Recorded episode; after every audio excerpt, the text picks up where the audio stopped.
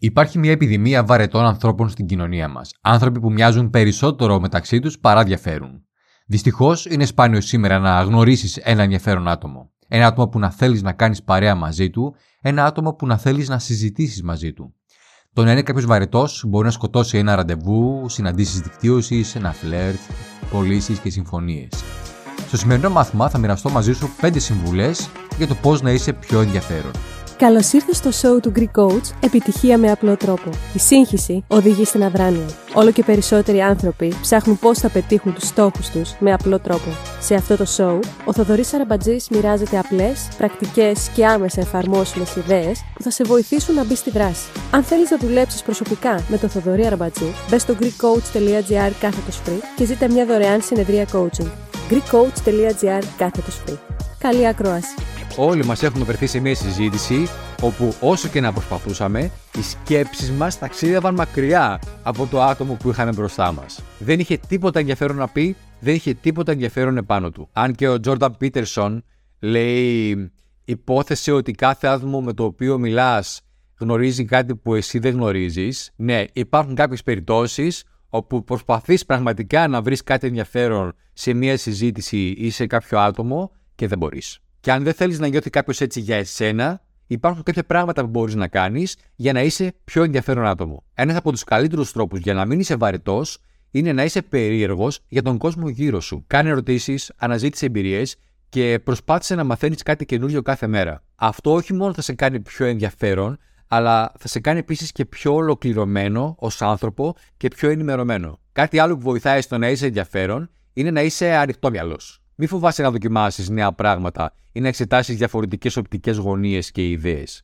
Το να είσαι ανοιχτό μυαλό θα σε διευκολύνει επίσης να συνδεθείς με άλλους και να χτίσεις βαθύτερες σχέσεις.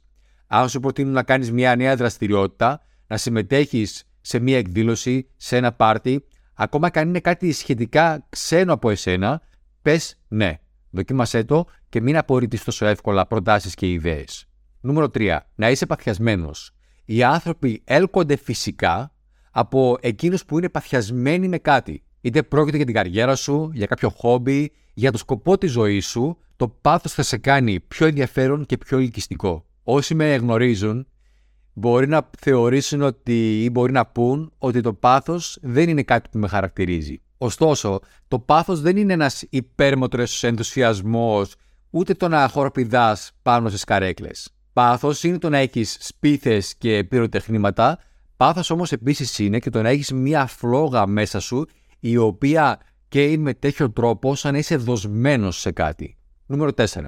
Το να είσαι καλός ακροατής σε κάνει να είσαι πιο ενδιαφέρον άτομο. Όταν ακούς προσεκτικά τους άλλους και συμμετέχεις σε ουσιαστικές συζητήσεις, θα έχεις περισσότερες πιθανότητες να χτίσεις βαθύτερες σχέσεις και να θεωρηθείς ως ένα άτομο που αξίζει κάποιος να αφιερώσει χρόνο μαζί του. Στο βιβλίο Πώς να κερδίζετε φίλους και να επηρεάζετε ανθρώπους, ο Ντέλ Κάρνεγκη αναφέρει ένα παράδειγμα πως κάποια στιγμή γνώρισε κάποιον σε ένα ταξίδι και καθ' όλη τη διάρκεια του ταξιδιού έκανε ερωτήσεις και άκουγε με προσοχή αυτό το άτομο.